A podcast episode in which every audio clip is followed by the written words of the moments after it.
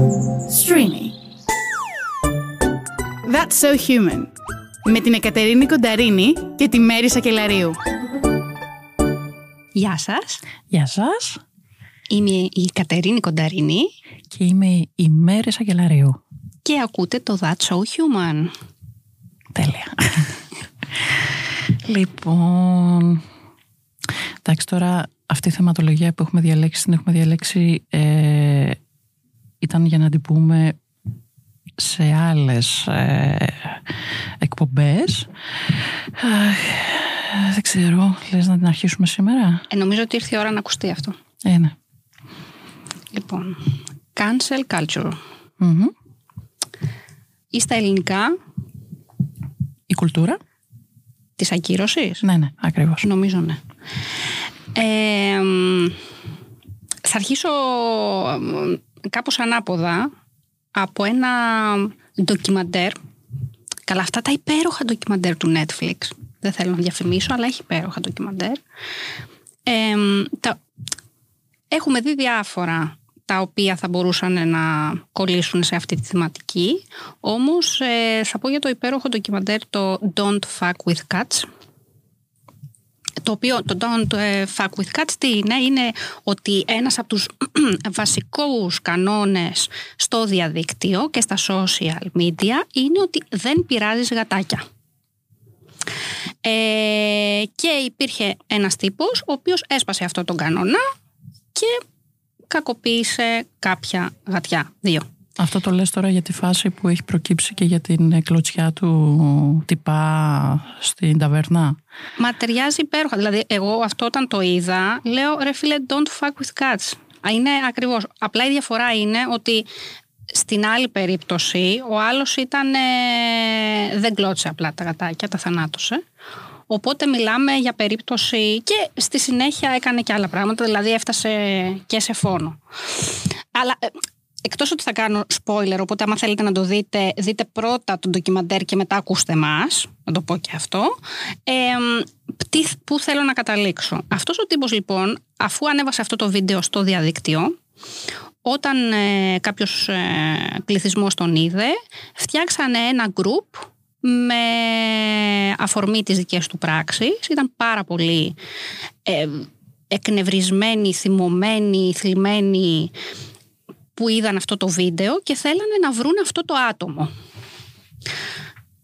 Και αρχίσανε να κάνουν μία προσωπική έρευνα χωρίς την αστυνομία. Γιατί θεώρησαν ότι ξέρεις, στην Αμερική άμα είσαι και σε άλλη πολιτεία και τα λοιπά, ο- η κάθε πολιτεία έχει τους δικούς της νόμους, όπου είναι πάρα πολύ δύσκολο να βρεις άκρη. Και αρχίσαν λοιπόν να ερευνά μία ομάδα στο facebook ποιος μπορεί να είναι αυτός ο τύπος που κακοποίησε και δολοφόνησε τα γατιά. Στην ε, πορεία της έρευνας υπήρχαν ε, πάρα πολλά σημεία τα οποία ήταν ε, αμφιλεγόμενα. Φτάσανε πριν καταλήξουν, γιατί όντως τον βρήκανε τον ε, πραγματικό δολοφόνο, ε, φτάσανε όμως πριν τον βρούνε αυτόν, φτάσανε να στοχοποιούν ένα άλλο άτομο, ο οποίος ήταν ένας τύπος που κατά λάθος πέσανε πάνω του, τέριαζαν κάποια στοιχεία στα προφίλ και θεώρησαν ότι είναι αυτός.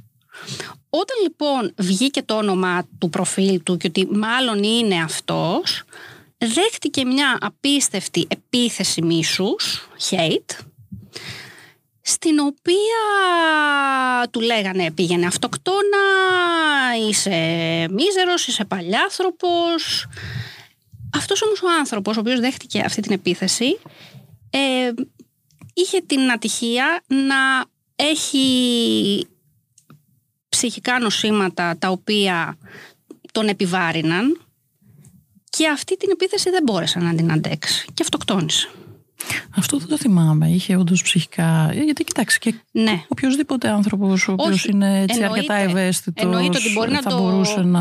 Αλλά ήτανε, ήτανε από, από πριν η υγεία του ήταν επιβαρημένη και φυσικά ήτανε, ήταν ξεκάθαρα το, το χτύπημα ας πούμε, που οδήγησε στην αυτοκτονία του. Αυτό το hate, το ξαφνικό που έφαγε και που δεν έφταιγε σε τίποτα. Ε, Δηλαδή, εσύ είσαι OK με το γεγονός ότι μια ομάδα ανθρώπων ε, αποφάσισε να το παίξει ε, πώς το λένε, ε, αστυνομικοί και να αρχίζουν να ερευνούν και να κάνουν και να φέρουν έναν άνθρωπο. Αυτό στο... είναι άλλη συζήτηση. Περίμενε, θα φτάσουμε και εκεί. Φτάνω πρώτα στο αποτέλεσμα. Στο ότι ένας άνθρωπος αυτοκτόνησε, ενώ δεν ήταν καν υπεύθυνος, δεν είχε καμία σχέση με αυτή την ιστορία. Αυτό το, το αρχίζω έτσι για να πω το ότι πώς μπορούν ε, μια κατά τα άλλα καλή πράξη που είναι του να βρεις ποιος ευθύνεται για τη δολοφονία δύο γατιών να βρεις έναν κακοποιητή, πώς κάτι καλό, εγώ το θεωρώ κάτι καλό, δηλαδή το να ενδιαφέρεσαι, το να μην λες ρε παιδί μου, Ε, καλά, τι μας νοιάζει τώρα τα γατάκια, εντάξει, τα κακόμοιρα, δεν πειράζει. Είναι ωραία η πράξη του να ενδιαφέρεσαι και να κάνεις κάτι γι' αυτό. Αλλά πώς μία καλή πράξη μπορεί να οδηγήσει μετά σε ένα hate το οποίο να είναι μη διαχειρίσιμο και να σκάσει πάνω σε έναν ανθό άνθρωπο και να τον κάνει να φουντάρει. Το λέω γιατί πολλές φορές δεν το σκεφτόμαστε αυτό, δηλαδή τις συνέπειες κάποιων πράξεων. Γι' αυτό αρχίζω έτσι τη συζήτηση. Τελικά, ε, δεν τους πτώησε αυτή η αυτοκτονία. Συνεχίσανε την έρευνα. Ε, προειδοποιήσανε τις αρχές ότι ένας άνθρωπος που το ξέρουν υποτίθεται στην Αμερική, ο οποίος δολοφονεί ζώα εν δυνάμει μπορεί να είναι και ο δολοφόνος. Τους αγνόησαν οι αρχές παντελώς. Και εδώ έρχεται λοιπόν η δεύτερη συζήτηση που είναι ότι όταν οι νόμοι είναι ελλειπείς ή, ή υπάρχει αδικία ή βλέπεις ότι δεν υπάρχει αποτέλεσμα, γιατί ο νόμος μπορεί να το καλύπτει, αλλά μπορεί να είναι αδιάφορες οι αρχές, τότε έρχονται οι άνθρωποι που προσπαθούν να καλύψουν αυτή την ανάγκη, την ανάγκη που υπάρχει μέσα σε κάθε άτομο, την ανάγκη για δικαιοσύνη. Αν ο νόμος έκανε, κατά την άποψή μου, σε αυτή την περίπτωση τη δουλειά του και εφόσον ανέβηκε ένα τέτοιο βίντεο στο διαδίκτυο, είχαν πει «ΟΚ, το αναλαμβάνουμε», από ό,τι ξέρω υπάρχει ειδική ομάδα που αφορά την ε, καταδίωξη του διαδικτύου. Ναι, αλλά τρέχουν για τόσα ζητήματα όπως λένε οι ίδιοι που δεν θα μπορούσαν να κάτσουν να ασχοληθούν με τα γατιά. Το αποτέλεσμα ποιο ήταν ότι αυτοί οι άνθρωποι είχαν προειδοποιήσει ότι αυτός μπορεί να φτάσει και σε δολοφονία και όντως έγινε. Σκότωσε άνθρωπο γιατί ήταν ένας τύπος ο οποίος ήθελε πάνω την προσοχή με οποιοδήποτε τρόπο πάνω του και τελικά έφτασε και στο φόρνο. Και την αποκάλυψη έφυγε στο εξωτερικό, τον κυνηγάγανε Γερμανία, Γαλλία κτλ. Τον έπιασε η Ιντερπολ. Αλλά η βοήθεια ήταν από αυτή την ομάδα.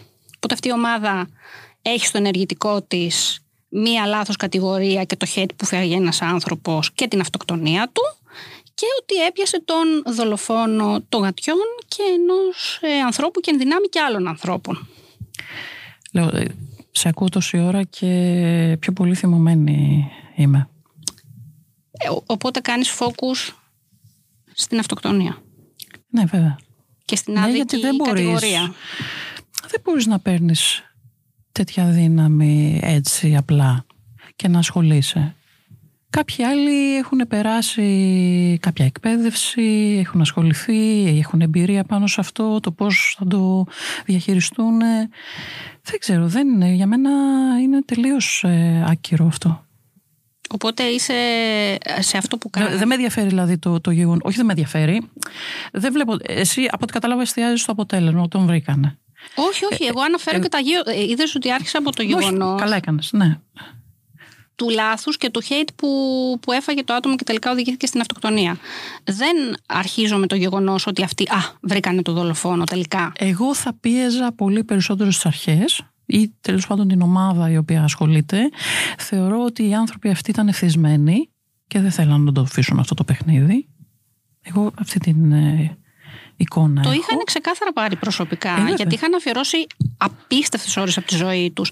Χαρακτηριστικά, ο πραγματικός δολοφόνος ανέβασε μια φωτογραφία του, καταλάβανε περίπου σε ποια πόλη είναι και είχαν μπει μέσα στο Google. Παιδιά, θα το πιστέψετε. Είχαν μπει μέσα στο Google και ψάχνανε σοκάκι-σοκάκι με την Google κάμερα να βρούνε από πού ήταν η selfie.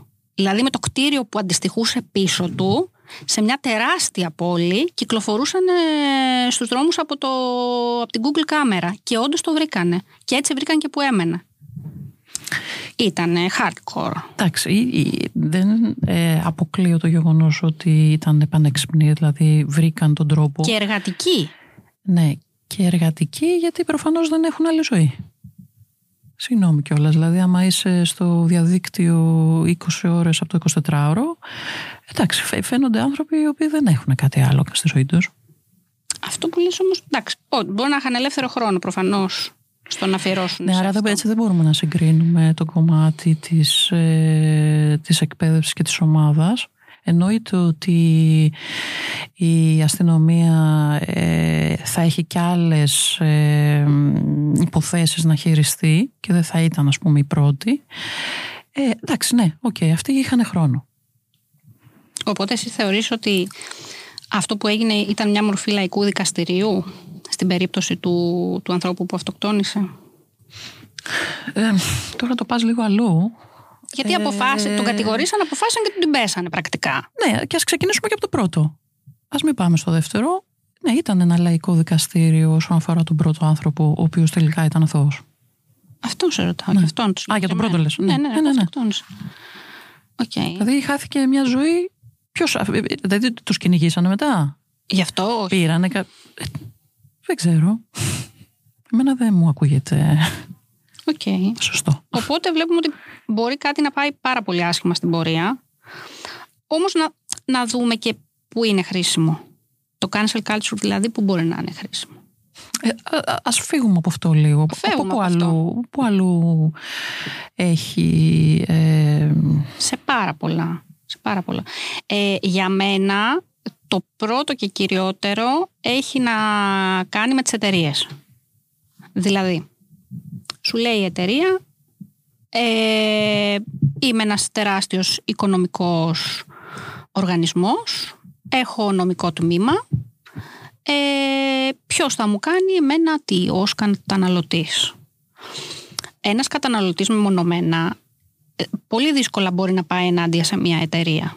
Αυτό όμως που μπορεί να κάνει είναι η ακύρωση. Δηλαδή, αν μια εταιρεία χρησιμοποιεί ε, προϊόντα τα οποία τεστάρονται σε ζώα, λέω εγώ τώρα ένα παράδειγμα. Αν μια εταιρεία έχει πάρα πολύ κακή αντιμετώπιση στους υπαλλήλους της, ε, έχει μέσα ρατσιστικά, ομοφοβικά, ομοφοβικούς τρόπους τους οποίους ε, χρησιμοποιούν ε, μεταξύ τους ε, οι μάνατζερ ας πούμε γιατί έχουν υποθεί τέτοια πράγματα που σου κάνουν μια συνέντευξη ή σε απολύουν για λόγους οι οποίοι αφορούν τελείως προσωπικούς λόγους ε, αυτοπροσδιορισμού ας πούμε. Και αυτό βγει προς τα έξω. Τότε μπορεί η εταιρεία να έχει μια κατακόρυφη πτώση σε σχέση με τις πολιτικές της ε, αν μπορεί ας πούμε να είναι μια εταιρεία η οποία να έχει κακοπληρώσει. Να έχουν βγει πάρα πολλές περιπτώσεις και στην Ελλάδα και στο εξωτερικό που γίνουν αυτά. Πρόσφατα σε συμφωνώ. μεγάλη εταιρεία στην Ελλάδα έφαγε πολύ μεγάλη πτώση σε σχέση με περιστατικό που έγινε με ένα email, το οποίο ήταν ε, τέρμα εντελώς λάθος. Έτσι. Ε, στο εξωτερικό είναι πολλές γνωστές περιπτώσεις οι οποίες έχουν κανσελαριστεί εταιρείες. Εκεί λοιπόν έρχεται η δύναμη της μονάδας απέναντι και στην καταγγελία που θα κάνει απέναντι σε ένα μεγαθύριο και τελικά η κοινωνία ενώνεται υπέρ της μονάδας, άρα και πλέον δεν είναι μονάδα και φέρνει ένα αποτέλεσμα. Και το αποτέλεσμα δεν είναι να κλείσει η εταιρεία, είναι να αλλάξουν οι πολιτικές της. Να γίνει καλύτερη. Ναι. Και πιστεύεις ότι αυτό το πετυχαίνει με τη δημοσιότητα; Εννοείται, γιατί το μόνο που την ενδιαφέρει την εταιρεία κατά βάση είναι να μην χάσει χρήματα. Άρα, χάνοντας έτσι χρήματα, γιατί ο κόσμος δεν θέλει πλέον να ψωνίσει από αυτήν το προϊόν της ή τις υπηρεσίες της, αναγκάζεται να αλλάξει και τις πολιτικές της. Δεν ξέρω αν είναι... Εντάξει, ωραία.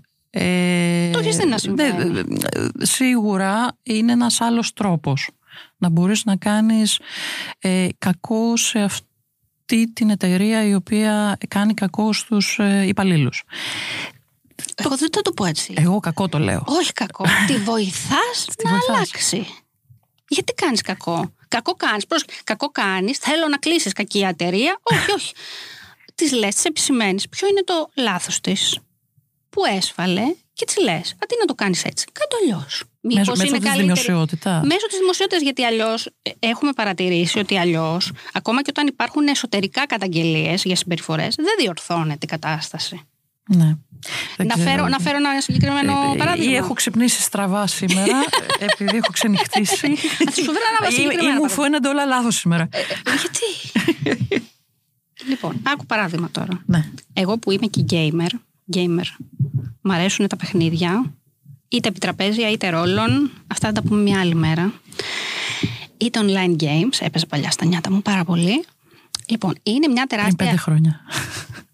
Όχι, πριν περισσότερα χρόνια. Εντάξει. Είναι μια τεράστια Δεν το εταιρεία σώζουμε. που λέγεται Blizzard Entertainment η οποία έχει βγάλει πάρα πολλά παιχνίδια, το Diablo, το Warcraft, το World of Warcraft που είναι online, με εκατομμύρια παίκτες στον κόσμο. Αυτό λοιπόν το παιχνίδι, το οποίο είναι το πιο huge παιχνίδι που υπάρχει online, ε, μ, φυσικά καταλαβαίνετε ότι οι μετοχές της είναι πφ, στο Θεό και ότι η εταιρεία αυτή, οκ, αποτελείται από geeks κυρίως και καλός ή κακός οι περισσότεροι είναι άντρες. Φυσικά εννοείται ότι μέσα στα χρόνια που αναπτυσσότανε άρχισε να φέρνει και γυναίκες developers και ΛΟΑΤΚΙ άτομα ε, και γενικότερα άρχισε να γίνεται πιο συμπεριληπτική. Παρόλα αυτά δεν είχε προβλέψει αυτή η εταιρεία οι πολιτικές της να είναι ανάλογες με αποτέλεσμα αυτά τα άτομα που έχουν προσληφθεί, προσληφθεί στην εταιρεία να υφίστανται διακρίσεις από τους προϊσταμένους τους οι οποίοι ήταν πριν από αυτούς στην εταιρεία άρχισαν να γίνονται διάφορες καταγγελίες εσωτερικά, αλλά η εταιρεία στα παλιά της τα παπούτσια δεν ασχολήθηκε. Έφτασε λοιπόν τελικά στο σημείο ένας από, τους, ε, από τα μεγάλα κεφάλια, όχι ιδιοκτήτες, αλλά από τους ε, κορυφαίους μάνατζερ, να διαρρεύσει ένα βίντεο ερωτικού περιεχομένου με μία υφιστάμενή τους σε ένα πάρτι της εταιρείας. Το αποτέλεσμα ήταν ότι η κοπέλα αυτοκτόνησε. Και μετά από αυτό άρχισε όπως καταλαβαίνεις το χάος. Διότι βγήκανε όλες οι καταγγελίες προηγούμενες που είχαν γίνει και κόσμος που είχε φύγει γιατί είχε βιώσει σεξιστικές συμπεριφορές, ρατσισμό και γενικότερα πολύ κακό κλίμα μες στην εταιρεία. Οι μετοχές της εταιρείας έπεσαν. Παίκτες άρχισαν να αποχωρούν από το παιχνίδι και τελικά ε, βγήκε η εταιρεία, έκανε δημόσια απολογία και είπε ότι θα προσπαθήσει να βελτιώσει τις πολιτικές και ότι αναλαμβάνει την ευθύνη ότι δεν είχε εκπαιδεύσει το προσωπικό της. Άραγε δεν ήταν μεμονωμένα το ότι ο άλλος ήταν προβληματικός. Η εταιρεία δεν είχε κάνει τίποτα. Ενώ ήταν μεγαθύριο, δεν είχε κάνει απολύτως καμία εκπαίδευση. Και αυτή τη στιγμή η Blizzard από νούμερο ένα ε, είναι στο περπέντε για να κλείσει. Άρα και ναι, νομίζω ότι ε, μπορεί να υπάρξει αποτέλεσμα από τη δημόσια κατακραυγή και από το cancel. Ναι, αυτό που βλέπω όμως πάλι είναι το ότι κάποιος άνθρωπος έφυγε από τη ζωή.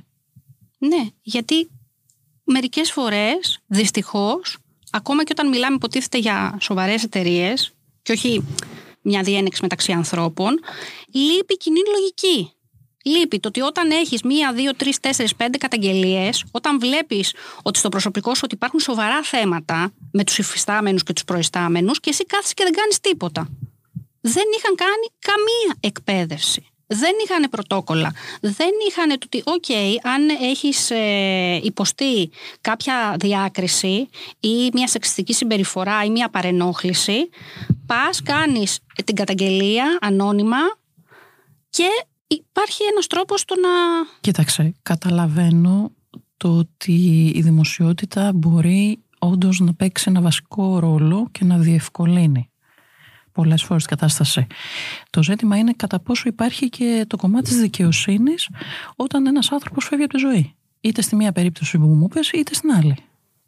Στη συγκεκριμένη περίπτωση η πολιτεία ε, ανέλαβε δράση μετά όμως που έφυγε ο άνθρωπος από τη ζωή. Ε, αν θυμάμαι καλά ήταν στην πολιτεία της Καλιφόρνια και επειδή είχαν καταστρέψει επίτηδες τα αρχεία σε σχέση με τις καταγγελίες που είχαν μέσα συμβεί, υπάρχει νόμος στην Καλιφόρνια που σου λέει ότι για τόσα χρόνια δεν μπορείς να καταστρέψεις τα εσωτερικά σου αρχεία, με αποτέλεσμα να μπορέσουν να την κατηγορήσουν γι' αυτό. Γιατί πρακτικά δεν μπορούσαν να την κατηγορήσουν για την ίδια την αυτοκτονία, αλλά μπορούσαν να την κατηγορήσουν ότι νομικά δεν κράτησε τους νόμους που, που ίσχυαν σε σχέση με τα αρχεία. Και εδώ είναι αυτό που σου λέω με το νομικό κενό. Είναι τεράστιο το θέμα του όταν υπάρχει νομικό κενό. Γιατί λες εσύ γιατί δεν αναλαμβάνει η πολιτεία, η αστυνομία, αυτοί που είναι εκπαιδευμένοι. Ωραία, συμφωνώ. Όταν όμως υπάρχει νομικό κενό, στην περίπτωση του γιατρού, για να πάμε στο άλλο ντοκιμαντέρ του Netflix, που ήταν αυτός ο γιατρός, ο οποίος έκανε ε,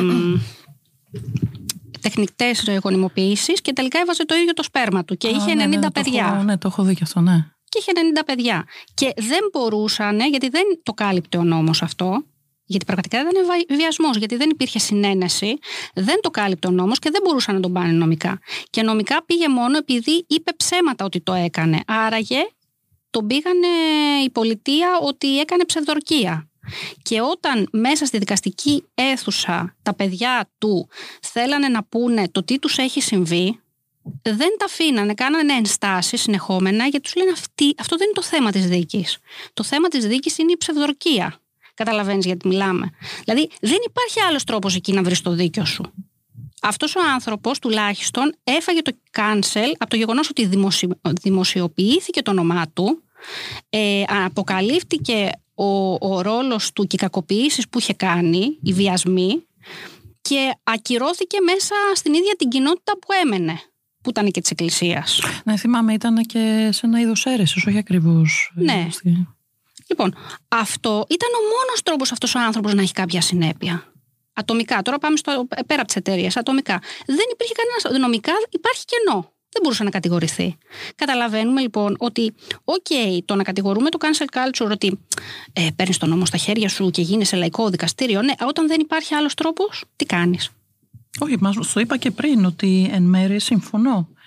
Απλά να γίνεται με μεγάλη προσοχή. Θέλει προσοχή. Εννοείται θέλει και να, να υπάρχουν και δηλαδή να, όταν γίνεται κάτι στραβό όπως είναι στραβό κάτι τόσο σοβαρό και σημαντικό στο να φεύγει μια ζωή ε, χρειάζεται να ε, πέφτουν και οι ευθύνες στους ανθρώπους όπως και στην ομάδα εκεί που είπες ε, στην πρώτη περίπτωση. Κάνανε κάτι εκεί; Τι εννοείς αν κάνανε κάτι; Ε, αν υπήρχε κάποιο είδος ε, δικαιοσύνης δηλαδή σε αυτή την ομάδα υπήρξε κάποια όχι, δίωξη; Όχι, όχι, όχι, καμία δίωξη δεν υπήρχε. Καμία δίωξη. Και νομίζω ότι επίσης και εκεί υπάρχει το νομικό κενό, ότι σε σχέση με τα social media.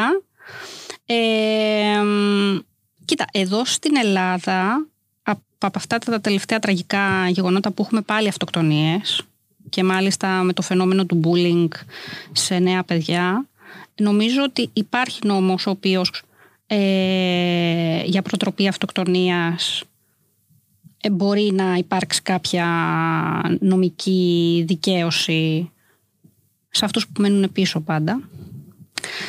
Αλλά είναι πολύ δύσκολο να το αποδείξεις. Πρέπει να υπάρχουν πάρα πολλοί, δηλαδή και να είναι ονομαστικά, να, να βρουν ποιος το έχει κάνει, να είναι ξεκάθαρη, το, ξεκάθαρο το ότι το προέτρεψε για κάτι τέτοιο.